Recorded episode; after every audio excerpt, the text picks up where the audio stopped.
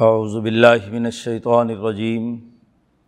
بسم اللہ الرحمن الرحیم۔ ولاقد آتینہ داود منا فضلا۔ یا جبال اوبی معه والطیر و علنا له الحدید ان عمل سابغات وقدر فی السرد وعملوا صالحا۔ انی بما تعملون بصیر. ولی سلیمان الریح غدوها شہر و رواحها شہر. و اصلنا له عین القطر. ومن الجن من يعمل بين يديه بإذن ربه. ومن يزغ منهم عن امرنا.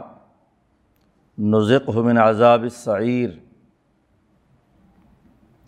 یعملون له ما یشاء من محارب و تماثیل و جفان کل جوابی و قدور الراسیات اعملوا آل داود شکرا و قلیل من عبادی الشکور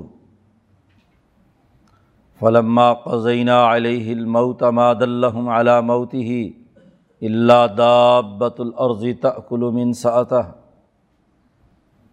فلما خر تبینت الجن اللہ کانو یعلمون الغیب ما لبثوا فی العذاب المحین لقد کان لسوئن فی مسکنہم آیا جنتان عن یمیل و شمال کلو من رزق ربکم وشکروا له بلدۃ طیبۃ ورب غفور فعرضو فرسل علیہم سیل العارمی و بد الناہم بجنتم جنتعین ضوات اکل خمتم و اسلن و شعی امن صدر قلیل ظالق جزیناہم بما کفرو وحل نجازی الکفور وجعلنا بینہم و بین القرلتی بارکنا فیحہ قرآن ظاہرتم و قدر نافی سعیر سیرو فیحہ لیالیہ و ایامن آمنین۔ فقالو ربنا باعد بین اسفارنا و غلم و انفسم فجعلناہم احادیث و مذقناہم کل ممزق۔ ان نفی ذالک الایات لکل صبار شکور۔ ولقد صدق علیہم ابلیس ظنہ فتبعوه الا فریق من المؤمنین۔ وما كان له عليهم من سلطان الا لنعلم من يؤمن بالآخرة ممن هو منها في شك وربك على كل شيء حفيظ صدق اللہ العظیم۔ یہ صورت صبا کا دوسرا رقوع ہے۔ جیسا کہ کل ذکر کیا گیا تھا کہ اس صورت میں مسلمان جماعت جو انسانی معاشرے میں اچھی اجتماعیت قائم کرنے کا کردار ادا کرتی ہے، اس کا تعلق اسباب صافلہ سے نہیں بلکہ اسباب عالیہ سے ہوتا ہے۔ مالا اعلیٰ کے تعلق سے آسمان و زمین کے درمیان جو بھی کچھ نازل ہو رہا ہے یا اس سے خارج ہو رہا ہے، اس کا جو علم اور شعور کا منبع ہے، ذات باری تعلیٰ عرش الٰہی اس کے کنٹرول میں ہے یہ دنیا کا پورا نظام اور یہ جماعت اسی کے تحت کام کر رہی ہے۔ فلکیاتی اثرات، محض یا عرضی اور طبی قوتوں کے اثرات کے تحت مسلمان جماعت کام نہیں کرتی، بلکہ اس کا مرکز اور محور وہ بالائی نظام ہے، جس میں تمام چیزیں ذات باری تعلیٰ کی تعریف کا اظہار کر رہی ہیں۔ وہ ذات جو آسمان و زمین کی ہر ذرے ذرے سے آگاہ ہے، ذرے سے چھوٹی بھی کوئی چیز ہے وہ بھی اس کے کنٹرول میں ہے، اور ذرے سے بڑی بھی کوئی چیز ہے تو وہ بھی اس کے لوہے محفوظ میں ہے۔ تو سچی جماعت اس نظام کے تحت کام کرتی ہے۔ اور بتلایا تھا کہ اس پورے نظام پر وہ فرد ایمان و یقین رکھتا ہے جو عبد منیب ہے۔ اللہ کی طرف رجوع کرنے والا بندہ ہے۔ اس حوالے سے یہاں اس رقوع میں حضرت داود اور سلیمان علیہ السلام دونوں باپ بیٹے کے قائم کردہ نظام کا تعارف کرایا جا رہا ہے۔ مکی صورت ہے اور مکہ مکرمہ میں مسلمان جماعت کو تسلی دی جا رہی ہے کہ جو اس بالائی نظام کے ساتھ وابستہ جماعت ہوتی ہے، اس کی خصوصیات کیا ہے وہ انسانی معاشرے کے لیے کیا کردار ادا کرتی ہے؟ تو داود علیہ السلام جو انبیاء بنی اسرائیل میں اللہ کے خلیفہ بن کر جنہوں نے دنیا میں نظام قائم کیا، تو ان کی حکومت کے بنیادی اثاثی امور کیا تھے؟ اور ایسے ہی ان کے بعد سلیمان علیہ السلام کی حکمرانی۔ تو حکمرانی کا نقشہ کھینچ کر یہ بات واضح کر دی کہ آج مسلمان جماعت نبی اکرم صلی اللہ علیہ وسلم کی یہ جماعت نہ صرف قومی سطح پر انقلابات برپا کرے گی، انسانیت کو درست راستے پر لائے گی، بلکہ بین الاقوامی سطح پر بھی کردار ادا کرے گی۔ آج یہ مکے کے مشرق نبی اکرم صلی اللہ علیہ وسلم کے بارے میں استحضائیہ گفتگو کرتے ہیں۔ کبھی کہتے ہیں یہ اللہ پر جھوٹ بول رہے ہیں، کبھی کہتے ہیں یہ مجنون ہو گئے۔ لیکن یہی ذات گرامی ہے۔ آپ صلی اللہ علیہ وسلم کی کہ جو داود اور سلیمان سے بھی بڑھ کر دنیا میں ایک بین الاقوامی حکومت ان کی قائم ہونی ہے۔ تو اس حکومت کا بنیادی نقشہ کیا ہوگا؟ جد وجہد اور کوشش کا راستہ کیسا ہوگا؟ اس کے لیے بطور نمونے اور معیار کے، بالخصوص عربوں کو سمجھانے کے لیے حضرت داود اور سلیمان کا واقعہ بیان کیا جا رہا ہے۔ داود علیہ السلام کی حکمرانی یمن سے لے کر شام تک یعنی اس جزیرت العرب پر خالصتاً عرب علاقوں میں ایک حکمرانی تھی اور عرب لوگ اس حکومت کو اپنی حکومت سمجھتے تھے۔ اسی لیے ولید ابن عبد الملک نے کہا تھا کہ جو حکمرانی حضرت داود اور سلیمان کی ہیں، تو اگر نبوت کے منصب کو علیحدہ کر دیا جائے، تو میں نے بھی وہی تمام انسانیت کی فلاح و بہبود کے کام کیے ہیں جو سلیمان اور داود علیہ السلام نے کیے تھے۔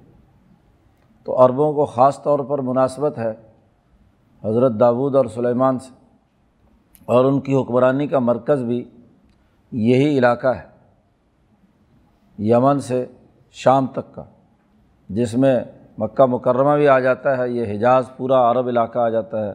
بحیرۂ احمر کے کنارے اس طرف کا تمام علاقہ ان کی حکمرانی کی جولانگاہ تھا۔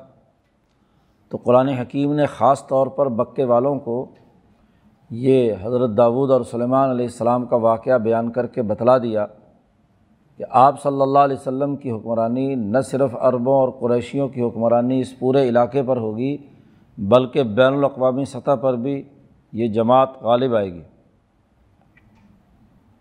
چنانچہ اس رقوع میں حضرت داود علیہ السلام کا تذکرہ کرتے ہوئے کہا جا رہا ہے ولاقد آتینہ داود منا فضلہ ہم نے داود علیہ السلام کو اپنی طرف سے بڑی فضیلت اور بڑائی عطا کی تھی۔ جو افراد، جو الاظم انبیاء اور ان کے متبعین حضیرت القدس کے ماتحت، بالائی نظام کے تحت دنیا میں کام کرتے ہیں، تو ان کی فضیلت باقی انسانوں کے مقابلے میں نسبتاً زیادہ ہے۔ ایک فضیلت تو یہ کہ انہیں خلیفہ بنایا گیا، حکمرانی دی گئی، جو تحریک حضرت ابراہیم علیہ السلام نے شروع کی تھی اور وہ حضرت اسحاق، یوسف موسا علیہ السلام سے ہوتے ہوئے ارتقاء کے اس مرحلے پر پہنچی کہ جب انہیں اس پورے جزیرت العرب کی، فلسطین سے لے کر یمن تک کے پورے علاقے کی ایک شاندار حکمرانی کا دور گزرتا ہے، جس کے سربراہ حضرت داود علیہ السلام تو داود علیہ السلام کو ہم نے غیر معمولی فضیلت عطا کی تھی۔ بڑا مرتبہ دیا تھا۔ بڑے دلیر اور بہادر تھے۔ جالود کے مقابلے میں انہوں نے جو بڑا بنیادی کردار ادا کیا، دشمن فوج کے جو ہاں جی کشتے کے پشتے لگا دیے اور مزاحمت کر کے تالوت کی حکمرانی کو مضبوط بنانے اور پھر اس ریاست اور حکمرانی میں اپنا نصف حصہ لینے میں کامیاب ہوئے۔ تو آپ کی بہادری، دلیری اور عظمت غیر معمولی تھی اور پھر اسی کے ساتھ ساتھ کامل اور مکمل حکمرانی اور خلافت بھی۔ اس کے ساتھ ایک اور بڑی خصوصیت جو باقی انسانوں کو نہیں حاصل، ہر نبی کی اپنی ایک خصوصیت ہے اور داود علیہ السلام کی اپنی خصوصیت یہ ہے کہ وہ بہت ہی خوش الحانی سے زبور کی تلاوت کرتے تھے۔ زبور ویسے بھی اشعار پر مشتمل ہے اور اشعار کو سوز و ساز کے ساتھ جب ادا کیا جاتا ہے تو پھر یہاں تک معاملہ ہوتا تھا کہ لحن داودی کا اثر پہاڑوں پر بھی پڑتا، پرندوں پر بھی پڑتا۔ انسان کے کلام میں بڑی صلاحیت اعلیٰ درجے کی استعداد پائی جاتی ہے، اس کے بڑے اثرات مرتب ہوتے ہیں۔ تو آواز کا جادو جب جگایا جاتا ہے تو اس کے اثرات گرد و پیش کی تمام چیزوں پر پڑتے ہیں۔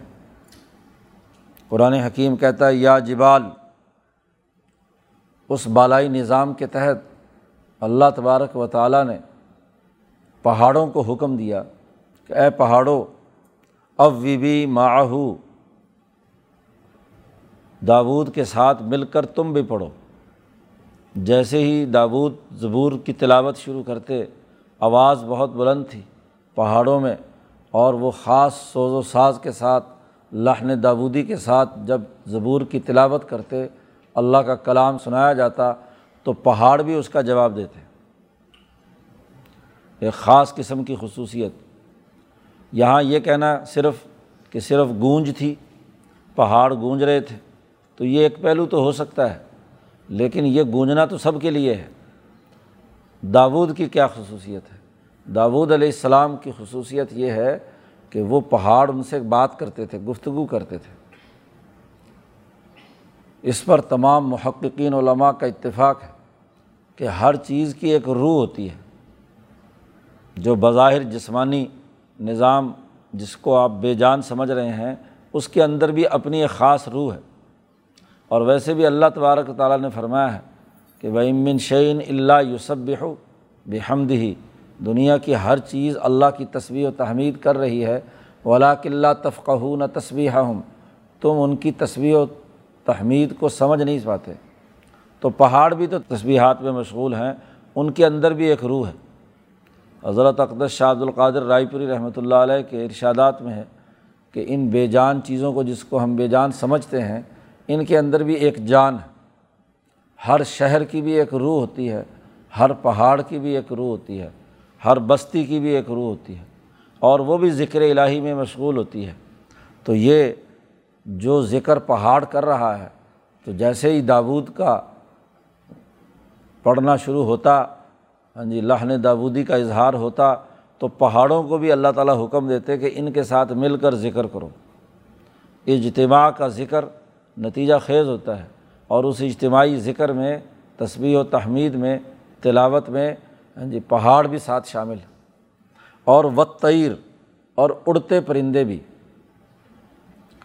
جیسے ہی داود علیہ السلام کی آواز کا سوز و ساز پرندوں کے کانوں میں پڑتا، تو وہ بھی مست ہو جاتے اور وہ بھی اس کے اندر ان کے ساتھ شریک ہوتے۔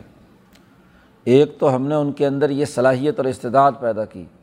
داود علیہ السلام کو فضیلت عطا کی کہ ان کی تلاوت اور ان کا پڑھنا تمام گرد و پیش کی چیزوں کو چاہے پرندے ہوں، پہاڑ ہوں، باقی تمام چیزیں ہوں، وہ بھی ان کے ساتھ کیا ہے، شامل ہو جاتی تھی۔ یہ تو روحانی طاقت کا اظہار ہے۔ انسان کی ملکیت کی قوت کا اظہار ہے۔ یہ صلاحیت داود علیہ السلام میں ہم نے رکھی۔ اب یہ کام کسی طبی قوانین کے تحت نہیں ہو سکتا۔ جی کسی فلکیاتی قانون کے تحت نہیں ہو سکتا۔ کہ کوئی سیارہ اتنا اثر انداز ہو کہ وہ پہاڑوں کو بلوا لے۔ جی۔ کوئی طبیعتی قانون مادی زندگی کا ارضیاتی قوانین میں سے یہ نہیں ہے کہ پہاڑ بولنے لگے۔ تو جو دنیا میں نظام قائم ہوتے ہیں ہاں جی اسباب صافلہ یعنی سورج، چاند، ستاروں اور ارضیاتی قوانین کے تحت، تو ان کی پہنچ تو بہت تھوڑی ہے۔ وہ ایک حد تک زیادہ سے زیادہ قوانین کارگر ہوتے ہیں۔ جیسے ہی ماحول بدلا تو قانون بدل جاتا ہے۔ یہی انسان تھوڑا سا فضا میں اوپر چڑھے اور جب بے جانی کی کیفیت میں آتا ہے تو پھر یہی حرکت میں ہوتا ہے، اس کے اندر وزن کوئی نہیں ہوتا۔ اس لیے خلائی جو اس میں جہاز میں لوگ جاتے ہیں تو ان کی تو ساری ڈائمینشن ہی بدل جاتی ہیں۔ تو اس ذیلی نظام کی حالت تو یہ ہے کہ یہ اس کی ذرا سی ڈائمینشن بدل جائے تو ان کے سب قوانین فیل زلزلہ آ گیا، کسی زمین میں دلدلی کیفیت پیدا ہو گئی، تو اب وہاں نہ یہ عمارت بنا سکتے، نہ اپنی کوئی انجینئرنگ کا جوہر دکھا سکتے، کیونکہ ساری ڈائمینشن بدل گئی، حرکت شروع ہو گئی، تو اس میں کیا ہے؟ تو جتنے ہاں جی مادی اور طبی قوانین کے تحت کام کرنے والے، نظام بنانے والے ہیں، وہ یہ اظہار نہیں کر سکتے کہ پہاڑ بولنے لگیں۔ وہ اپنی کسی طبیعتی قانون کے تحت پرندوں کی بولیاں بولنے اور پرندوں کے جواب دینے کا معاملہ نہیں کر سکتے۔ جی۔ یہ ابرا داود علیہ السلام کی ملکی طاقت ہے کہ ان کی ملکیت ان تمام چیزوں کی روح پر کنٹرول حاصل کر کے ان کو اپنے ساتھ لے کر چلتی ہے۔ مولانا سندھی رحمۃ اللہ علیہ نے ہاں جی ان تمام یہ جو نام نہاد متجدین پیدا ہوتے ہیں اور اس طرح کی آیات کا انکار کرتے ہیں اور اس کی مادی تعبیرات کرتے ہیں۔ اس کی تردید کی ہے کہ بات اصل میں سمجھے نہیں۔ عالم مثال اور حضرت القدس کی جو طاقت اور قوت ہے اور اس کے ساتھ وابستگی کے جو اثرات و نتائج ہیں، چونکہ اس کے ادراک سے یہ لوگ قاصر ہیں، اس لیے وہ اپنے مادی قوانین کے تحت ان چیزوں کو سمجھنے کی کوشش کرتے ہیں۔ جی تو یہ بات درست نہیں ہے۔ اصل بات یہ ہے کہ ان تمام چیزوں کی جو روحیں ہیں، ان کو نبی کو ایک خاص استطاعت دی جاتی ہے کہ جس کے ذریعے سے وہ ان ارواح کے اوپر کنٹرول حاصل کرتا ہے۔ کیونکہ انسان کی روح باقی تمام چیزوں کو ہاں جی اپنے کنٹرول میں لا سکتی ہے۔ تو پرندوں کی ارواح بھی اور اسی طریقے سے پہاڑوں کی روح اور جان بھی وہ ہم نے داود علیہ السلام کی گرفت میں دی۔ یہی ان کی فضیلت ہے۔ ورنہ اگر یہ کہا جائے کہ ایک آدمی پہاڑوں میں کھڑے ہو کر آواز لگائے تو وہاں آواز واپس لوٹ کر آتی ہے۔ تو یہ تو ہر انسان کے ساتھ آتی ہے، اس میں داود کی کیا خصوصیت ہے؟ اگر یہ مطلب لیا جائے۔ تو یہ داود علیہ السلام کو ان ارواح پر کنٹرول حاصل ہونا، یہ سوائے حضرت القدس کی طاقت کے سورج اور چاند کے دائرے سے اوپر کے نظام کے تحت تو ہو سکتا ہے، اس سے نیچے کی بات نہیں۔ تو اس کا ایک اظہار یہاں کر دیا۔ یہ تو داود علیہ السلام کی ملکی روح کا مظہر ہے اور ایک داود علیہ السلام کی حیوانیت اور بہیمیت یا جسمانی طاقت کا اظہار اگلا بیان کیا جا رہا ہے کہ ان کو ہم نے جسم بھی اتنا اعلیٰ درجے کا اور اس کے پیچھے جو ان کی ملکیت عالیہ ہے وہ ہم نے ان کو دی تو اس کے مجموعی نتیجے سے ایک اور بات بھی ہوئی کہ علنا لہ الحدید، ان کے لیے ہم نے لوہے کو نرم کر دیا۔ لوہے کی دریافت لوہے کا استعمال اس کے بانی مبانی حضرت داود علیہ السلام ہے۔ قرۂۂ ارض کے ارضیاتی قوانین بھی دراصل انبیاء علیہم السلام نے دریافت کیے ہیں۔ مولانا سندھی رحمۃ اللہ علیہ فرماتے ہیں کہ آدم سے لے کر نبی اکرم صلی اللہ علیہ وسلم تک انبیائی ہیں جنہوں نے سائنسی ایجادات کی ہیں۔ کم از کم ان تمام کی جو بنیاد ہے، ان تمام بنیادوں کو اللہ نے انہیں کے قلوب پر القاع کیا ہے کہ لوہا کہاں ملے گا، کیسے اس کو مٹی سے جدا کیا جائے گا، پھر اس کو پگھلا کر کیسے اس سے چیزیں بنیں گی، اس کے استعمالات۔ جی اس سے پہلے کی جو صورت حال تھی وہ اتنی ترقی یافتہ نہیں تھی۔ جی لوہا جو عام کان میں براہ راست مل گیا، وہ تو لے لیا۔ اس سے تو کیا چھوٹی موٹی چیزیں، چھری کانٹے وانٹے جو شروع میں آدم کے زمانے سے چلی آ رہی تھی چیزیں بلکہ پتھر کے زمانے کی بنیاد پر وہ پتھر ملا ہوا لوہا، اسی کو کیا ہے، چھری کے طور پر استعمال کرتے تھے، ذبح کرنے کے لیے استعمال کرتے تو پتھر کے دور کی خصوصیات کی باقیات تھیں۔ اب لوہے کو ایک نئے دور میں داخل کرنا، کہ پگھلا کر، صاف کر کے اس کے ذریعے سے ہاں جی بہت چھوٹی چھوٹی اور باریک چیزیں بنانا۔ اس کا فن جو ہے، یہ صنعت جو ہے، ہم نے کس کو عطا کی؟ داود علیہ السلام کو۔ علنا لہ الحدید۔ ہم نے ان کے لیے لوہا نرم کر دیا۔ لوہے کے استعمالات بڑھ گئے اور پھر ان کو یہ بات سمجھائی۔ اب یہ بالائی نظام کے بغیر نہیں، حضرت القدس کی طاقت کے بغیر نہیں، ذات باری تعلیٰ کے حکم کے بغیر ایسا نہیں ہو سکتا۔ کسی طبیعتی قانون کے تحت از خود کسی بات کا معلوم ہو جانا اور اس کے مطابق کردار ادا کرنا داود سے پہلے نہیں تھا۔ یہ سب سے پہلے انسانوں کو یہ طبیعتی قانون بھی جو ہے وہ حضرت داود علیہ السلام نے سکھایا۔ داود علیہ السلام کو ہم نے حکم دیا کہ ان عمل سابغاتن۔ جی تم زرے بناؤ۔ اب زرا بنانا خاصا مشکل کام ہے۔ جی لوہے کی اتنی باریک چھوٹی کڑی لینا کہ اور اس کو بنا کر ایک دوسرے سے پرو کر جسم پر وہ اس طریقے سے آئے کہ انسان کی حرکت ہاں جی اس کو وہ رکاوٹ نہ بنے۔ جیسے کپڑا اور لباس جو ہے، وہ انسان کی مومنٹ کے لیے کوئی رکاوٹ نہیں بنتا، ہاتھ ہلا سکتا ہے، گردن موڑ سکتا ہے۔ تو ذرا ایسا ہی لباس ہو کہ ایسے باریک باریک چھوٹی چھوٹی کڑیوں کا وہ بنتی ہو کہ جس میں حرکت آسانی سے کی جا سکتی ہو اور دشمن کے مقابلے میں اس حفاظت بھی ہو۔ اب جس قوم کا ملٹری ازم مضبوط ہوگا، وہی دراصل حکمرانی کا صحیح ہاں جی فائدہ اٹھا سکتی ہے اور اسی کی حکمرانی مضبوط ہوگی۔ کیونکہ انسانوں میں جو انسان نما درندے اور شیطان ہوتے ہیں، وہ لڑائی سے باز نہیں آتے۔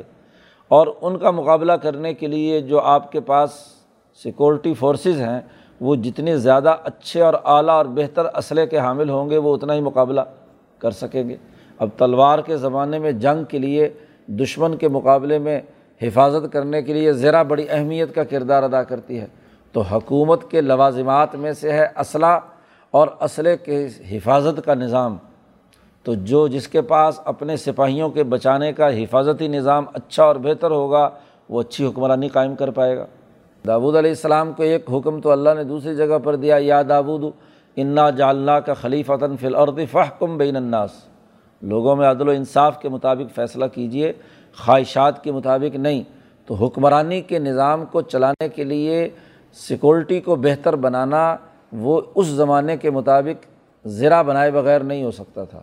تو خاص طور پر داود کو حکم دیا کہ یہ جو لوہے کا نیا ارتقائی دور ہم نے آپ کو متعارف کرایا ہے، اس کے نتیجے میں تم زر بناؤ۔ ان عمل سابغاتن و قدر سردی اور بڑے سلیقے اور اندازے سے ایک ہی معیار کی کڑیاں بناؤ۔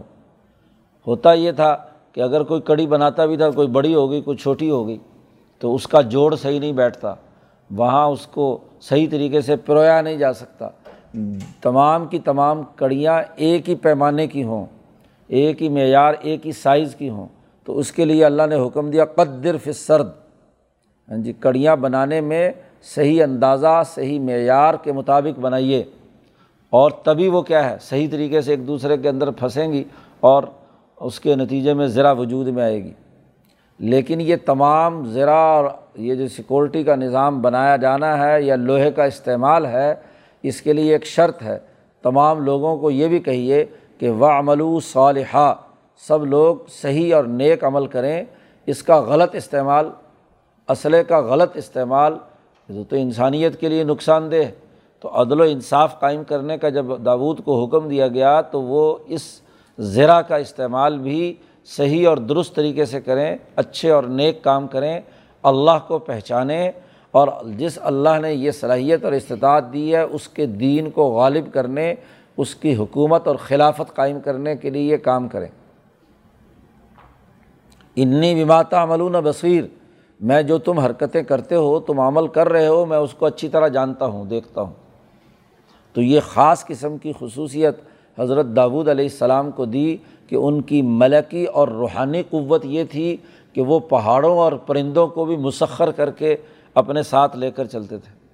اور ان کو قرۂۂ عرض کے اندر مادی خصوصیات میں نظم مملکت چلانے کے لیے جس سیکورٹی کے نظام کی ضرورت تھی لوہے کا استعمال کر کے انسانی فائدے کے لیے ترقی کے اگلے مرحلے کو قائم کرنے کی ضرورت تھی، ایک بہتر ارتفاقات کا نظام بنانے کی جس ضرورت تھی، وہ بھی داود علیہ السلام کو عطا کیا گیا۔ تاکہ خلافت اور حکمرانی کا نظام زیادہ مضبوطی اور طاقت اور قوت سے کیا جا سکے۔ تو اسباب عالیہ یعنی حضرت القدس اور مالا اعلیٰ اور ذات باری تعلیٰ کی نسبت سے اور ان کی نگرانی میں جو جماعت کام کرتی ہے، جو عبد منیب کام کرتا ہے، اس کو یہ دونوں طاقتیں اور قوتیں اور صلاحیتیں ملتی ہیں۔ یہاں تک تو حضرت داود علیہ السلام کا تذکرہ ہو گیا۔ اگلی آیات سے حضرت سلیمان علیہ السلام کا سلسلہ شروع ہوتا ہے۔ ولی سلیمان الریحا غدو وہا شہروں و روا ہوا شہر۔ سلیمان علیہ السلام کا جب زمانہ آیا تو اللہ پاک نے اسی بالائی نظام کے تحت ہوائیں مسخر کر دی سلیمان علیہ السلام کے لیے۔ تمام ہوائیں اور جتنی ہوائی چیزیں تھیں یعنی جنات، جو ہوا سے تعلق رکھنے والی تھی ہوا کی بھی ایک روح ہے، عناصر اربا میں ایک عنصر ہے، اور اس کی بھی اپنی ایک روح ہے۔ سلیمان علیہ السلام کی روح نے ہوا کی روح کو کنٹرول کر لیا۔ ان کے حکم کے مطابق ہوا کام کرتی تھی۔ اللہ پاک فرماتے ہیں کہ ہم نے سلیمان علیہ السلام کو ہواؤں پر کنٹرول دے دیا۔ اب ہوا پر کنٹرول ہے، جو ایک مہینے کی مسافت ہے، وہ آدھے دن میں طے ہو جاتی تھی۔ سلیمان علیہ السلام کی حکمرانی کا مرکز اور منبع تو بیت المقدس اور فلسطین ہے۔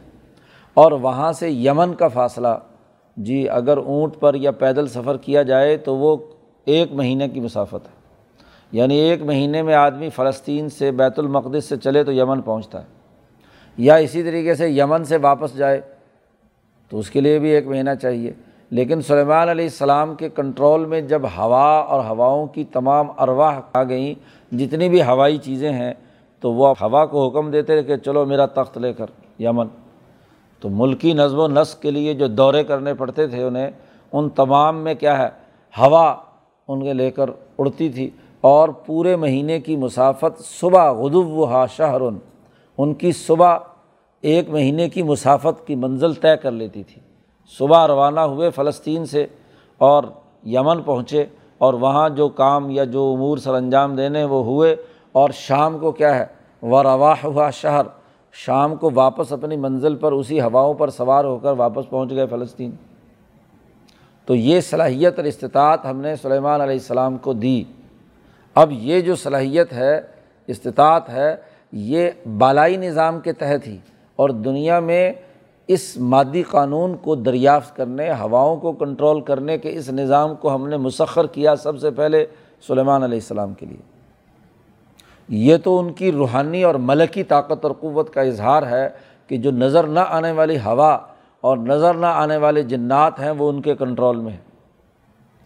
اور ان کی بہیمی اور ماد، حیوانی طاقت اور قوت کا معاملہ یہ ہے کہ وہ اصل نہ لہو عین القطر۔ باپ داود علیہ السلام کو اگر لوہے کی ٹیکنالوجی دی تھی تو ان کو تانبے کے چشمہ ہاں جی ہم نے ان کو دیا، بہایا ان کے لیے تانبے کا چشمہ۔ یمن میں ہاں جی پہاڑوں میں سے تانبا بہت نکلتا ہے، تو وہاں پورا کا پورا چشمہ پھوٹ جاتا تھا۔ اب تانبے کا استعمال، تانبے کی دریافت اور تانبے کے استعمالات کا ترقی یافتہ اگلا مرحلہ وہ حضرت سلیمان علیہ السلام نے متعارف کرایا۔ پھر تانبے سے کیا ہوتا تھا؟ ومن الجن میاں عمل و بین یدئی بھی عزن ربی ہی جنوں میں سے کتنے ہی جن تھے جو سلیمان علیہ السلام کے سامنے اپنے رب کے حکم سے کام کرتے تھے۔ تانبا دریافت ہو گیا تو تانبے سے چیزیں بنانی ہیں۔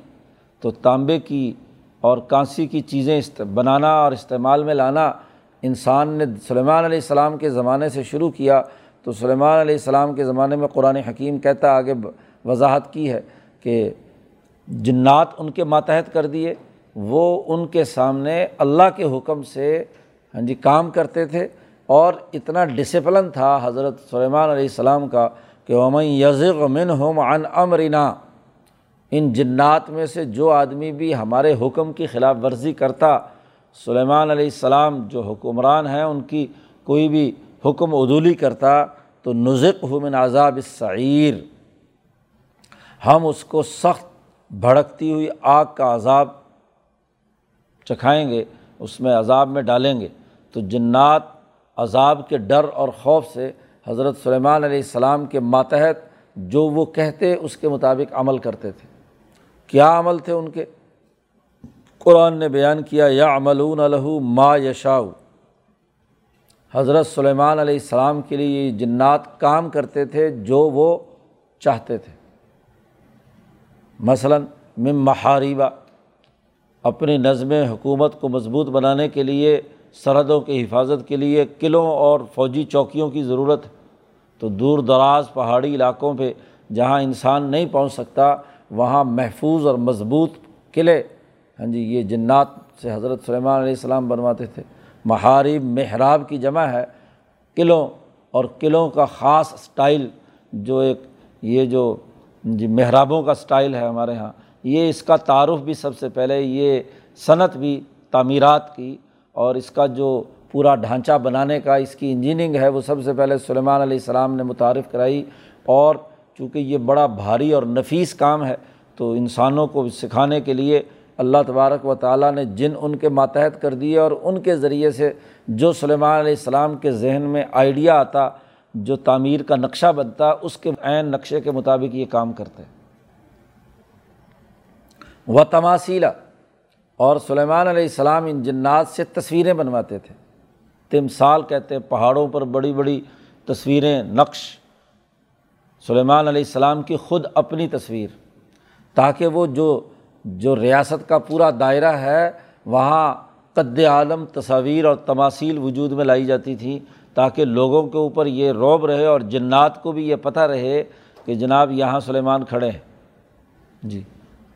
بڑی بڑی تصاویر، پہاڑی دروں پر پورا پہاڑ کاٹ کے وہاں ہاں جی سلیمان علیہ السلام کی تصویر بنا دی، تاکہ حکمرانی کا جو روب ہے اور اس کے اوپر جو ہدایات اور احکامات ہیں، وہ بھی اس کے تختی کے اوپر لکھے ہوئے ہوتے۔ یا اب اتنے اونچے پہاڑ پر عام انسان کام کرنا اس کے لیے خاصا مشکل ہے، اور پھر تصویر سازی تو اس سے زیادہ کیا ہے؟ مشکل ہے۔ تو اس لیے وہ بڑی بڑی تصاویر جو ہیں، وہ بنائی جاتی تھی۔ و جفان اور بڑے بڑے لگن۔ جی یہ جو کڑھائی جسے کہتے ہیں یعنی بڑے بڑے انہیں اردو میں لگن کہتے ہیں، جفان۔ کل جوابی، ایسے بڑے لگن جیسے کیا ہے، تالاب ہوتا ہے۔ جی بہت بڑے بڑے تالاب کے مانند تو اب یہ بھی تانبے سے بنائے جاتے ہیں۔ برتنوں کی نئی قسمیں، تصویر سازی کے اندر بھی تانبے اور کانسی کا استعمال، یہ بھی سلیمان علیہ السلام نے شروع کیا۔ اس کے بغیر اصل میں وہ جو اس کی تصویر سازی میں جو چھوٹی چھوٹی نفیس اور باریک چیزیں ہوتی ہیں، وہ لوہے کی نہیں بن سکتی، وہ تانبے کی بنتی ہیں۔ تو وہ سلیمان علیہ السلام ان سے بنواتے۔ اسی طریقے سے کیا ہے، بڑے بڑے ہاں جی لگن کہ جس میں ہزاروں آدمیوں کا کھانا، اب لشکر چلتے تھے تو ان لشکروں کے کھانا پکانے کے لیے برتن چاہیے۔ تو وہ تانبے کے برتن کا استعمال بھی سب سے پہلے انہوں نے شروع کیا۔ ویسے بھی تانبا اس کے برتن انسان کے لیے مفید ہیں۔ انسانی جسم کی جو ضروریات اور تقاضے ہیں، ان کو پورا کرنے میں ہاں جی تانبے کے برتن کا بڑا بنیادی کردار ہے۔ اس لیے سلیمان علیہ السلام کے زمانے سے دنیا بھر کی تہذیبوں میں تانبے کے برتنوں میں کھانا پکانا، بنانا اور پانی کا استعمال کرنا ہاں جی اب تو ثابت ہو چکا کہ اس کے اندر جو پانی رکھ کر استعمال کیا جاتا ہے، وہ بہت سارے امراض کا علاج۔ آیورویدک والے جو قدیم ہیں، یہ تو اسی تانبے سے کیا ہے، علاج کرتے ہیں مختلف قسم کے۔ تو تانبے کے برتنوں اور اس کی اشیاء کے بنانے کا پورا نظام ہم نے سلیمان علیہ السلام کو دیا۔ اب یہ علم بھی بالائی نظام سے نازل ہوا۔ ہاں جی ذات باری تعالیٰ نے حضرت سلیمان علیہ السلام کو دیا اور سلیمان علیہ السلام نے اس کا بھرپور استعمال کیا، عملی تجربات اور مشاہدات سے اس علم کو ثابت کیا۔ و قدور راسیات اور بڑی بڑی ہانڈیاں اور دیگیں جو جمی ہوئی ہیں، ہلتی نہیں ہیں۔ جی جس میں کئی کئی سو من کھانا بن سکتا تھا۔ آج بھی بڑی پرانی اور قدیم دیگ حضرت خواجہ معین الدین علمیری رحمۃ اللہ علیہ کے مزار پر لگی ہوئی ہے۔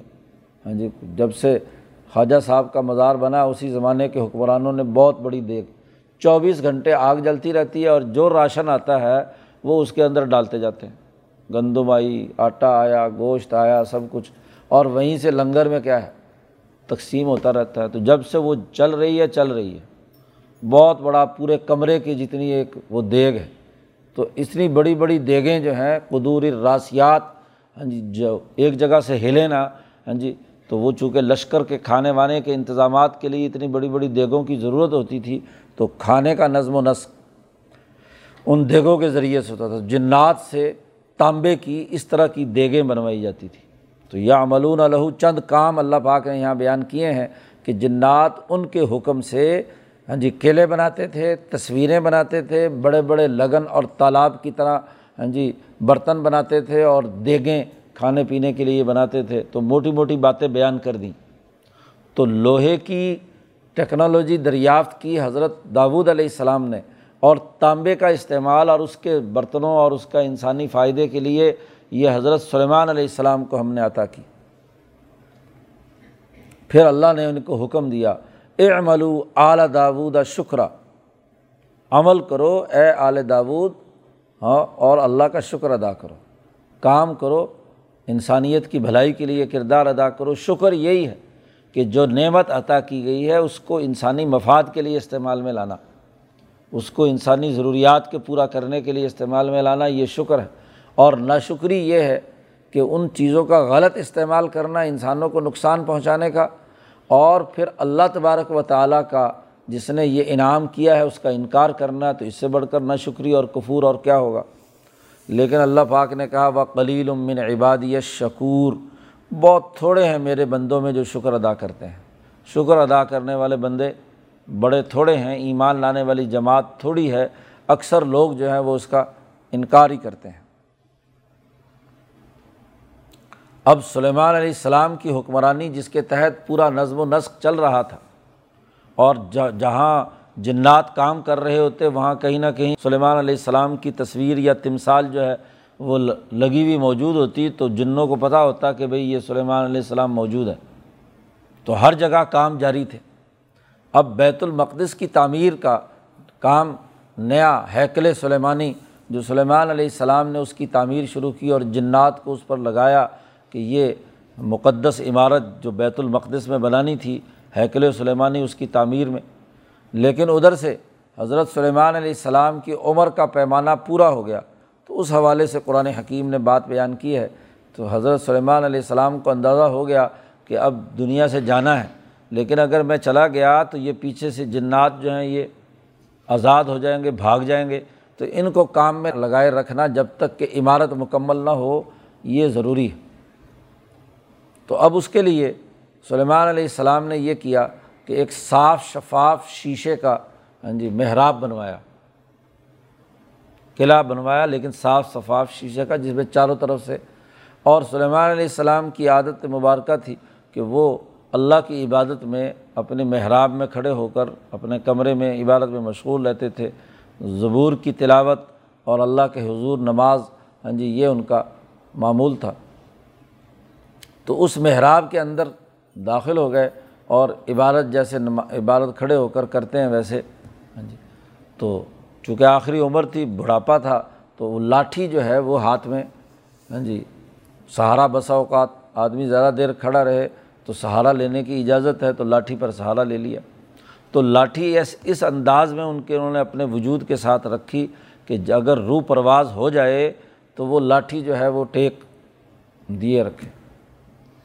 قرآن حکیم نے اس کا تذکرہ کیا ہے کہ فلما قزینہ علیہ الموتا جب ہم نے ان پر موت کا فیصلہ کر لیا کہ اب سلیمان علیہ السلام کی عمر مکمل ہو چکی ہے اور دنیا کے کام مکمل ہو چکے ہیں، اب انہیں اللہ کے پاس جانا ہے۔ تو ما دلہم علا موتی ہی وہ جنات کام کر رہے تھے، اب وہ شیشے میں سے دیکھتے تھے کہ سلیمان علیہ السلام کھڑے ہوئے ہیں۔ حالانکہ روح پرواز کر چکی ہے اور وہ لاٹھی کے سہارے کھڑے ہیں۔ ماد اللہ علا موتی ہی اللہ دابت العرض ان کی موت پر انہیں جنات کو تب پتہ چلا کہ جب دعبت العرض نے بتلایا۔ اب دعبت العرض سے مراد کیا ہے؟ تو یہاں وہی ڈیمک کا کیڑا جو ہے، وہ جو لکڑی جس کے سہارے کھڑے تھے، گھن لگنا شروع ہوا۔ ادھر سے عمارت مکمل ہوئی اور ادھر سے گھن نے پوری لکڑی کا کام مکمل کر لیا۔ اب جیسے ہی لکڑی کھائی گئی تو سلیمان علیہ السلام جو اس کے سہارے کھڑے تھے، ان کا جسم وہ کیا ہے؟ نیچے گر پڑے۔ اور جیسے گرے تو اب جنوں کو پتہ چلا کہ او ہو یہ تو کافی عرصے سے کیا ہے۔ دنیا میں نہیں رہے تو ہم ایسی مصیبت میں مبتلا ہیں۔ قرآن حکیم نے اس کا نقشہ کھینچا ہے کہ ماد اللہ علیہ موتی ہی اللہ دابت العرض حضرت سلیمان علیہ السلام کی موت کا انہیں پتہ نہیں چلا سوائے اس کے کہ گھن کے کیڑے نے بتایا، مگر کیڑے نے گھن کے، حضرت نے ترجمہ دعوت العرض کا گھن سے کیا ہے، گھن کا کیڑا۔ تاکل من ساتا، جو کھاتا رہا ان کی عصا کو، ان کی اس لاٹھی کو جس کے سہارے سلیمان علیہ السلام کھڑے تھے۔ فلما خرہ جب گرے حضرت سلیمان علیہ السلام، تو طبینت الجنو۔ تو جنوں کو کیا ہے؟ اس وقت پتہ چلا کہ اللہ کانو یا علمون الغیب، کاش کہ اگر وہ غیب جانتے ہوتے تو ما لبیسو فی العذاب المحین، تو اس ذلت امیز عذاب میں ہم ذرا دیر نہ ٹھہرتے۔ پہلے ہی پتہ چل جاتا کہ سلیمان علیہ السلام فوت ہو گئے ہیں، تو ہم پہلے ہی کام چھوڑ کے بھاگ جاتے۔ تو یہ اتنے سال ہم جو کام کرتے رہے، ان کی موت کے بعد بھی اور یہ بیت المقدس کی تعمیر میں لگے رہے، تو اس ذلت امیز عذاب سے ہماری جان پہلے ہی چھوٹ جاتی۔ لیکن ادھر سے کام مکمل ہوا اور ادھر سے سلیمان علیہ السلام کی لکڑی کو گھن کھا گیا اور سلیمان علیہ السلام نیچے گر پڑے۔ اب اس میں ایک تو یہ تفسیر جو تمام مفسرین کرتے ہیں ہاں جی اس آیت کی، یہ اپنی حقیقت کی بنیاد پر تفسیر جو تمام مفسرین نے کی ہے، ٹھیک ہے، واقعہ یہ وقوع پذیر ہوا، لیکن مولانا سندھی رحمۃ اللہ علیہ نے اس سے ایک اور نتیجہ بھی اخذ کیا ہے۔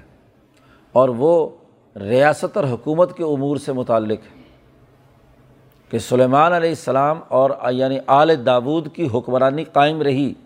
اے عملو اعلیٰ داود شکرہ کہ جب تک تم شکر ادا کرتے رہو گے اور عمل کرو گے تو کامیاب رہو گے لیکن جب تم ناشکری کرو گے تو تمہاری ریاست اور حکومت ختم ہو جائے گی۔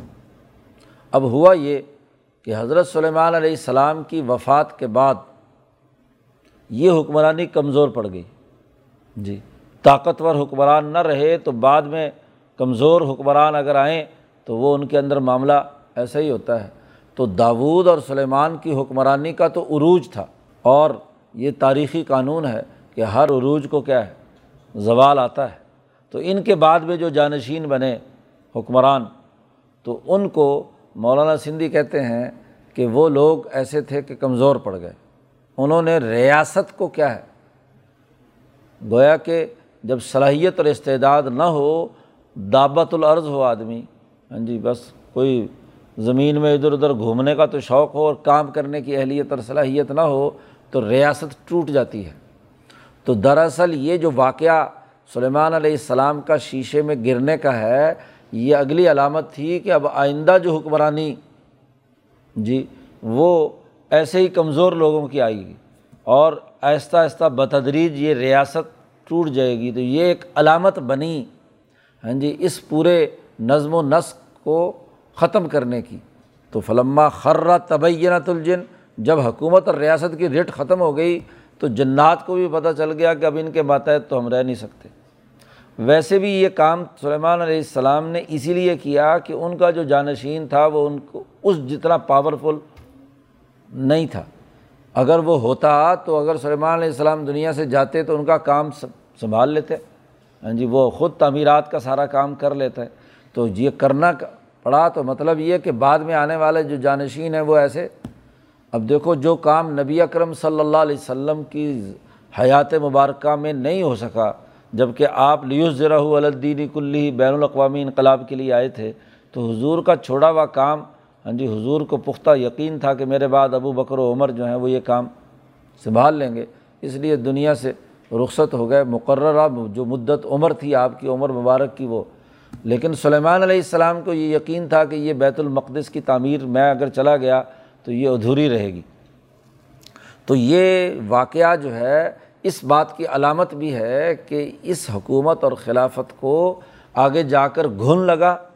دعبت العرض نے کھا لیا، گھن، اور وہ نالائق اور نااہل حکمران ہے جو کسی بھی جگہ پر آئیں، جو حضور نے فرمایا کہ اذا وسط الامر الى غیر اہل ہی فن تذر سا نہ اہلوں کے سپرد حکومت کر دی جائے، معاملات سپرد ہو جائیں تو اس کی قوم کی قیامت واقع ہو جاتی ہے۔ تو یہ اس، یہ واقعہ علامت تھا کہ آئندہ چل کر یہ ریاست زیادہ دیر تک اس طرح نہیں چل سکتی۔ یہاں تک عبد منیب دو اللہ کی طرف رجوع کرنے والے بندے حضرت داود اور سلیمان کی بات یہاں قرآن حکیم نے بیان کر دی۔ آگے قوم صبا کی حالت بیان کی جا رہی ہے۔ لقد کان لصب ان فی مس کا آیا، جنتان یمین و شمال۔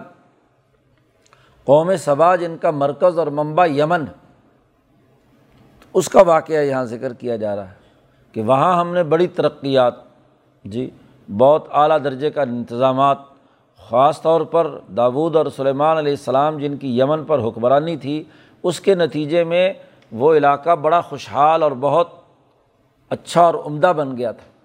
اب جیسے ہی ریاست ٹوٹی حضرت داود اور سلیمان کے بعد، تو قوم صبا کے جو وہاں کے علاقائی لوگ ہیں، وہ جب حکمران بنے اور ان کو یہ بات پسند نہیں آئی، تو انہوں نے آگے طرح طرح سے طریقے اختیار کیے ہیں۔ تو قرآن نے پہلے تو نقشہ کھانچا کہ یہ قوم صبا جب تک داود اور سلیمان کی حکمرانی میں تھی، تو ہم نے ان کے لیے بہت اچھے انتظامات، اچھے نظم و نسق کا نقشہ کھینچتے ہوئے قرآن کہتا ہے لقت کانہ لصبا ان فی مس کا نہم آیا۔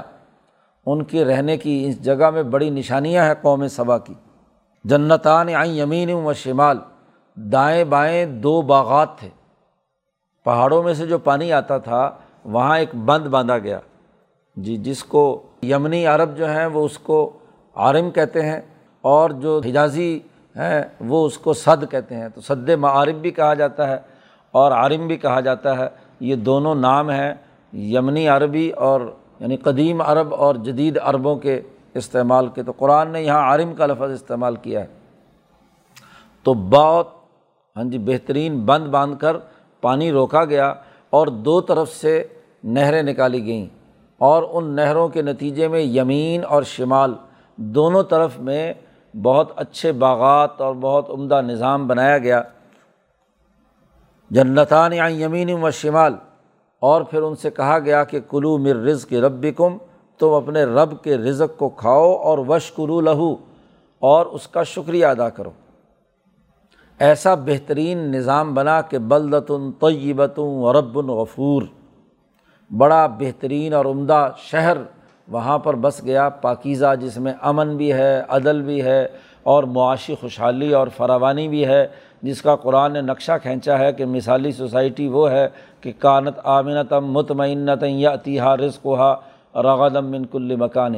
تو ایسی بہترین ریاست قائم تھی جب تک یہ حضرت داود اور سلیمان علیہ السلام کے ماتحت رہی یا اس نظام کے تحت انہوں نے کام کیا۔ یہی نہیں بلکہ یمن سے لے کر فلسطین تک کے تمام علاقوں پر بڑی اچھی شاہراہ بنا دی، راستہ بنا دیا اس کے قریب قریب بحیرہ احمر کے ساتھ ساتھ۔ تو اس میں ہاں جی غریب آدمی، کمزور تاجر بھی کیا ہے، مال لے کر وہاں سے نکلتے ہاں جی یمن سے۔ اور وہاں سے کیا ہے، شام پہنچتے تھے۔ یہ بڑی تجارتی قدیم شاہراہ ہے۔ ہندوستان کا تجارتی مال چونکہ ہندوستان کے بالکل قریب عدن ہے، تو یہاں سے مال جو ہے عدن پہنچتا تھا یمن میں، اور پھر یمن سے تاجر مال لے کر چلتے تھے اور فلسطین، شام پہنچتے تھے۔ اور جیسے ہی شام پہنچتے اور وہاں سے پھر یورپ سے آنے والے تاجر جو ہیں، جو نہر سویز کا جو علاقہ اور بحیرہ روم کا جو علاقہ ہے، وہاں سے وہ مال اٹھاتے اور اس کے ساحلی کنارے کے ساتھ ساتھ مغرب اقسا یعنی اندلس تک پہنچاتے۔ تو اندلس تک، مغرب اقسا تک مشرق اقسا کا مال پہنچ جاتا تھا۔ بنگال کا مال، یہاں کی خوشبو، یہاں کی وہ عود ہندی، یہاں کی تلواریں، یہاں کے بنے ہوئے کپڑے ہاں جی مسالہ جات، وہ یہاں سے ادھر جاتے تھے اور وہاں کی سوغات جو ہیں تاجر ادھر لے کر آتے تھے۔ اب یہ جو درمیان کی پٹی تھی، یہ بڑی اہمیت کی حامل ہے۔ جغرافیائی نقطۂ نظر سے کہ یمن سے فلسطین تجارتی قافلے آسانی کے ساتھ جائیں تو سلیمان اور داود علیہ السلام نے ایسی بہترین شاہراہ بنا دی، ہر پانچ دس میل کے فاصلے پر سرائے بنا دی گئی۔ ہاں جی جہاں لوگ آرام کرتے تھے، گھوڑے بھی آرام کرتے تھے، ان کے لیے نظام بنایا پورا اور دونوں طرف درخت ورخت لگا کر بڑا اچھا نظام بنا دیا۔ لیکن جیسے ہی حکمرانی ہاں جی حضرت داود و سلیمان کی ختم ہوئی، آگے نااہل لوگ آ گئے۔ تو قرآن حکیم کہتا ہے فعا رضو وہاں کی جو مقامی اور وہاں کی قوم صبا کے لوگ تھے، انہوں نے اس سے اعراض کیا، ناشکری کی، ان نعمتوں کو نہیں قبول کیا۔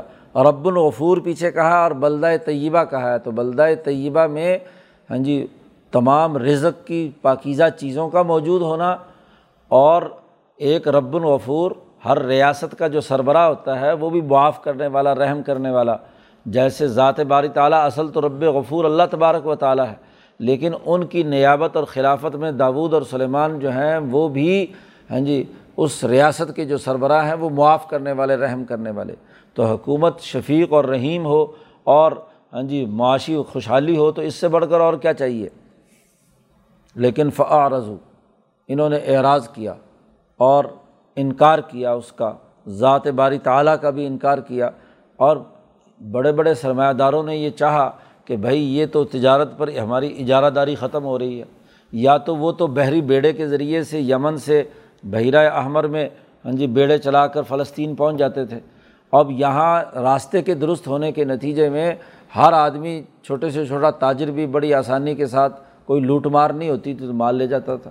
تو یہ جو بڑے مگر مچھ ہوتے ہیں، ان کی خواہش کیا ہوتی ہے کہ مارکیٹ پر ہمارا قبضہ ہونا چاہیے؟ جیسا کہ آگے تفصیل آ رہی ہے کہ انہوں نے جی یہ کہا کہ باعد بینہ اسفارینہ ہمارا جو سفر ہے نا، اس کے اندر فاصلے پیدا کر دے۔ یہ جو قریب قریب پڑاؤ اور سرائے ہے، تو اب جو تو قافلہ بڑا اور طاقتور جس کے ساتھ مسلح لوگ ہوتے ہیں، وہ تو ڈاکوؤں کا مقابلہ کر لیتے ہیں۔ بیچارے چھوٹے چھوٹے غریبوں کے قافلے مال لے کر جاتے تھے، تو یہی بڑے سرمایہ دار انہیں لٹوا لیتے تھے۔ جی اب ڈاکو ان پر حملہ آور ہوتے اور ان کی مال لوٹ لیا جاتا تو ان کو پریشان کیا جاتا۔ بیچارے کچھ دنوں کے بعد وہ چھوٹا تاجر آہستہ آہستہ راستے سے ہٹنا شروع ہو گیا تو ان سرمایہ داروں کی اجارہ داریاں شروع ہو گئیں۔ یہ اعراض ہے۔ اب جب یہ اعراض ہوا تو اللہ پاک کہتے ہم نے ان پر عذاب بھیجا۔ فارص اللہ علیہم سیل العارم وہ جو بند بنایا ہوا تھا جس کے ذریعے سے ساری خوشحالی تھی، وہ بند ٹوٹ گیا۔ جی۔ ابھی بھی اس کے کھنڈرات موجود ہیں۔ اس کی تفصیلات مولانا سید سلیمان ندوی نے ارض القرآن، قرآن کی جو سرزمین جن کا تذکرہ ہوا ہے، وہاں کافی شواہد اور کافی چیزیں انہوں نے ہاں جی کھنڈرات اور آثار قدیمہ کی روشنی میں بیان کیے ہیں۔ وہ بد ہوں بھی جنت ہم جنت جو دو طرفہ باغات تھے، دو طرفہ ہاں جی پھلدار درخت تھے، وہ جب سیلاب آیا اور وہ ایک دم بند ٹوٹا تو پورے پانی نے پورے باغات اور زمین الٹا دی، درخت سب اکھڑ گئے۔ ریت ہی ریت اس کے اندر آ گیا۔ دو ایسے باغ سامنے آئے، یہ تنزیہ بات کی ہے قرآن حکیم نے، کہ جو زواتعی اکلن، خمتن و اسلن و شعیم من صدرن قلیل۔ ایسے جنگلی پودے اگڑ، اگے کہ جن کے پھل جو ہے کڑوے کسیلے تھے۔ جی۔ خمتن، کسیلے پھل۔ اور وہ اصل جھاؤ شاؤ جھاڑیاں جیسے جنگلوں کے اندر، یہ صحرا کے اندر اگ جاتی کیونکہ سارا صحرائی علاقہ ہے۔ تو صحیح درخت کے بجائے وہاں پر کیا ہے؟ یہ جھاؤ شاؤ کے درخت جو ہیں یہ اگنا شروع ہو گئے۔ اور وشی ام من صدرن قلیل اور اگر پرانے باغوں میں کچھ بچا تو چھوٹے موٹے بیری کے درخت۔ اور وہ بھی بے ذائقہ ہو گئے۔ جب ان کو صحیح طریقے سے پانی نہیں لگا ہاں جی کھڑا ہوا پانی ایک دفعہ پھر جائے تو ساری کی ساری فصلوں کو تباہ و برباد کر دیتا ہے۔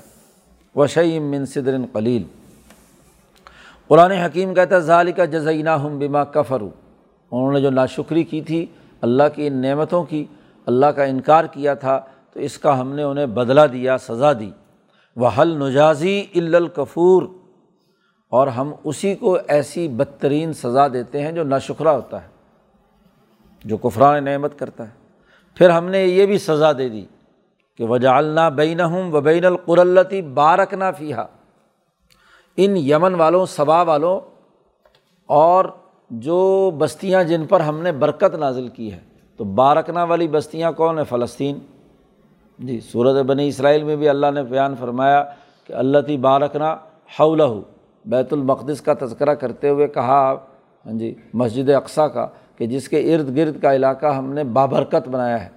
تو یعنی فلسطین اور بیت المقدس سے لے کر یمن تک جو سڑکیں اور راستے تھے ان میں درمیان میں پڑاؤ کے لیے بہت اچھی بستیاں اور وہ پرامن ماحول تھا۔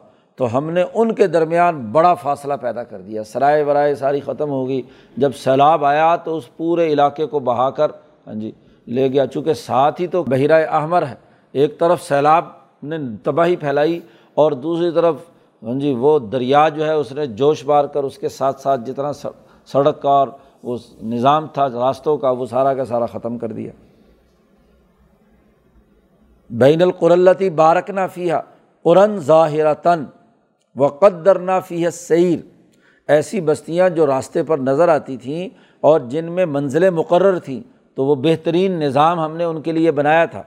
سیرو فیا لیالیہ و ایامن آمینین سلیمان علیہ السلام کے زمانے میں یہ سڑکیں اور راستے ایسے تھے کہ ساری رات ٹریفک چلتی تھی۔ حالانکہ صحرا کے اندر رات کو چلنا خاصا مشکل ہوتا ہے۔ تو دن میں بھی اور رات میں بھی چلتے تھے آمینین، امن کے ساتھ۔ تو یہ ان حضرات کی حکمرانی کے زمانے میں ایسا بہترین نظام تھا فلسطین اور یمن کے درمیان۔ لیکن سرمایہ داروں نے ناشکری کی مثال بیان کی جا رہی ہے کہ ناشکری کا ایک پہلو یہ ہے کہ فقولو ان ناشکر لوگوں نے سرمایہ پرستوں نے کہا رب نا باعد بینہ اسفارینہ یہ مزہ نہیں آتا کہ یہاں سے چلے تو آگے جا کر پڑاؤ کر کے آرام کیا۔ ہاں جی پھر اس سے آگے گئے، آرام کیا۔ اے اللہ، ہمارے اس سفر کے درمیان لمبے لمبے فاصلے بنا دے۔ ہاں جی تو یہ کیا مقاصد تھے کہ جو طاقتور گروہ ہیں وہ تو اپنا کاروبار صحیح طریقے سے کر سکیں۔ اور جو بیچارہ چھوٹا تاجر کام کر رہا ہے، وہ راستے سے کیا ہے؟ وہ اتنے لمبا انتظامات نہیں کر سکتا۔ تو باعد بینہ اسفارینہ و ظلم و انفسم اور انہوں نے خود اپنے اوپر ظلم کیا۔ ظاہر ہے جب آپ چھوٹے تاجر کا راستہ روکیں گے اور لمبے لمبے فاصلے بنائیں گے، تو کوئی ضروری تو نہیں کہ لوٹ مار صرف چھوٹے کے ساتھ ہی ہوگی، بڑا بھی گزرے گا اور بے امنی کی حالت ہوگی، تو ان کے قافلے بھی تو لوٹیں گے۔ ظلم و انفسم تو یہ جو غلط ذہنیت ہے کہ آبادی کے درمیان فاصلوں کو وسیع بنانا، سڑکوں کو بے امن بنانا، یہ بہت بڑا جرم ہے۔ اور جو قوم یہ کام کرتی ہے، اللہ پاک کہتے فجا اللہ احادیثہ ہم نے ان کو صرف کس سے کہانیاں بنا دیا۔ یہ پرانے واقعات گزرنے والے۔ اور و مذق نا ہم کل ممزق۔ ہم نے ان کو شدید ترین سزائیں دے کر ان کو بکھیر دیا۔ ریزا ریزا کر دیا، ٹکڑے ٹکڑے کر دیا۔ حضرت نے بڑا ترجمہ کیا، شیخ الہند نے، کہ کر ڈالا، چیر کر ٹکڑے ٹکڑے۔ مذق نا ہم کلّہ ممزق کا ترجمہ چیر کر ٹکڑے ٹکڑے کر دینا حضرت نے کیا کہ اس طریقے سے ہم نے ان کو تباہ و برباد کیا۔ یہ دراصل مکہ مکرمہ میں نبی اکرم صلی اللہ علیہ وسلم پر یہ واقعہ بیان کرنے کا مقصد کیا ہے کہ آج یہ قریشی جی یہاں سے جو اللہ نے انعام بھی بیان کیا، رحلت شتائی و سعیف کہ ان کو مکہ سے تجارتی قافلے شام بھی جاتے ہیں اور یمن بھی جاتے ہیں۔ شام اور یمن کے درمیان مکہ مکرمہ ایک ایسا پڑاؤ بن گیا کہ جس کے ذریعے سے ہر قافلہ جو یمن سے آنے والا پہلے مکہ آتا اور درمیان میں پڑتا اور مکہ سے کیا ہے؟ فلسطین اور شام جاتا تھا۔ تو اور یہ راستے پرامن تو اللہ نے کہا، دیکھو، اگر تم باز نہیں آؤ گے تو تمہارے یہ سارے راستے ہم چیر کر رکھ دیں گے تمہیں۔ ہاں جی مذق نا ہم کلّہ مذق دھمکی بھی دے دی۔ کہ اگر ہم حضرت محمد مصطفیٰ صلی اللہ علیہ وسلم کی بات نہیں مانو گے، تو تمہارے ساتھ بھی وہی معاملہ ہونا ہے جو ہم نے قوم صبا کے ساتھ کیا تھا۔ یہ واقعہ بیان کرنے کے بعد اللہ پاک نے کہا، ان نفیزہ علی آیات کل سب بارن شکور اس میں بڑی گہری نشانیاں ہیں۔ لیکن اس آدمی کے لیے جو صبر و استقامت کے ساتھ ان سرمایہ پرست حکومتوں کا مقابلہ کرتا ہے اور جو شکر گزار ہے یعنی سچے مومنین ان کی جو اجتماعیت، صبر و استقامت اور اپنے اوپر ہونے والی نعمتوں کو صحیح طور پر استعمال کرنے کے لیے جو کام کریں گے، ان کے لیے بڑی نشانیاں ہیں اور ان کو بات سمجھ میں آ جائے گی کہ اگر ہم باز نہ آئے تو پھر کیا ہے؟ مذق ناہم کلّہ ممزق ہمارے ساتھ بھی ہو سکتا ہے۔ یہ پوری بات بیان کرنے کے بعد اللہ پاک نے بتلایا کہ جو قومیں نہیں مانتی اور نہ شکری اور کفر اختیار کرتی ہیں دراصل یہ ابریس کے اس گمان کو انہوں نے سچ کر دکھایا کہ جو اس نے کہا تھا کہ میں ان کو اپنے پیچھے لگا لوں گا۔ ولاقد صدق علیہم ابلیس و ضن ان کے بارے میں ابلیس کا گمان سچ ثابت ہوا اور اس کے نتیجے میں فت تبا ہو انہوں نے شیطان کی اتباع کی۔ آج مکے کے سردار اور یہ ظالم ہاں جی طاقتور حکمران بھی کیا ہے؟ یہی کام کر رہے ہیں کہ شیطان کی پیروی کر رہے ہیں۔ اللہ فریق من المؤمنین تو قدیم زمانے سے مسلمانوں کی ایک سچی جماعت ہی شیطان کے اس عزم اور اس کے گمان کے مقابلے میں آئی ہے۔ ورنہ تو اکثریت کا معاملہ ایسا ہی ہے کہ انہوں نے ابلیس کے گمان کو سچ کر دکھایا کہ اس نے کہا تھا کہ میں ان تمام کو اپنے پیچھے لگاؤں گا، دائیں بائیں آگے پیچھے سے آ کر گمراہ کروں گا۔ وہ ماکان الہ علیہم من سلطان۔ اور ان کے اوپر شیطان کو کوئی طاقت اور قوت حاصل نہیں سوائے اس کے کہ اللہ علّہ علامہ میں امن و بالآخرتی ممن ہوا من حافی شک۔ ہم جانتے ہیں کہ کون آخرت کے اس نظام پر یقین رکھتا ہے اور کون وہ ہے جو اس کے شک میں مبتلا ہے۔ شروع صورت میں کہا تھا کہ یہ جو لوگ آج انکار کر رہے ہیں، نبی کے بارے میں استحضائیہ جملے بول رہے ہیں، تو یہ دراصل یہ وہ لوگ ہیں جو آخرت پر ایمان نہیں رکھتے۔ آخرت کے بارے میں شک و شبے میں مبتلا ہے۔ تو یہاں بھی یہی بات بیان کی۔ وہاں سے لے کر اب تک دلائل کے ساتھ یہ بات ثابت کر دی کہ جو مشکوک ذہنیت کے حامل ہیں، شک میں مبتلا رہتے ہیں، وہی ناشکرے ہوتے ہیں۔ انہیں کے بارے میں شیطان کا گمان جو ہے وہ سچا ہوتا ہے کہ وہ شک والے آدمی کو ایک ادھر کا شک ڈال دیا، ادھر کا شک ڈال دیا، ادھر کا وہم ڈال دیا، وہاں ہاں جی گمانات ان کے اوپر مسلط کر دیے تو وہ بیچارہ کبھی ادھر گھومتا ہے کبھی ادھر گھومتا ہے تو اس کے بارے میں ابلیس کا ہاں جی گمان صحیح اور سچ ثابت ہوا۔ لیکن جو یقین کی حالت میں ہے، جنہیں پختہ یقین ہے، جو یقین کے سفر پر روانہ ہے، ان کے بارے میں شیطان جو ہے وہ کوئی اثر انداز نہیں ہو سکتا۔ اور وہ رب کا علاق الشعین حفیظ، تیرا رب ہر چیز کا نگہبان ہے ہاں جی وہ ہر چیز کو دیکھ رہا ہے۔ اس کی نگاہ ہے، تو وہ جو اس کی نگہبانی میں جو کام ہو رہا ہے، تو دیکھتا ہے کہ کون شک کے مرض میں مبتلا ہے اور کون یقین کی کیفیت پر ہے۔ تو یقین کی کیفیت والا شیطان کے ہاں جی شک اور اس کے گبانات اور وہم کا اثیر نہیں ہو سکتا۔ تو دلائل سے بات واضح کر دی کہ یہ جو بالائی نظام کے ماتحت عبد منیب ہیں، دنیا میں غلبہ انہیں کو ہونا ہے۔ اور باقی جتنے بھی انکار کرنے والے ہیں، ناشکرے ہیں، وہ سزا کے مستحق ہیں۔ ان کو تو ہم چیر کر ٹکڑے ٹکڑے کر دیں گے۔ تو گویا کہ مکے والوں کو ڈرا بھی دیا کہ تمہارے ساتھ بھی یہی سلوک ہونے والا ہے۔ اللہ تعالیٰ قرآن حکیم کو سمجھنے اور اس پر عمل کرنے کی توفیق عطا فرمائے۔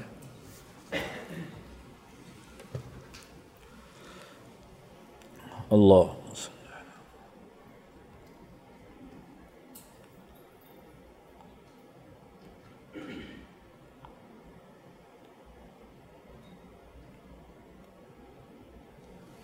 اجمعین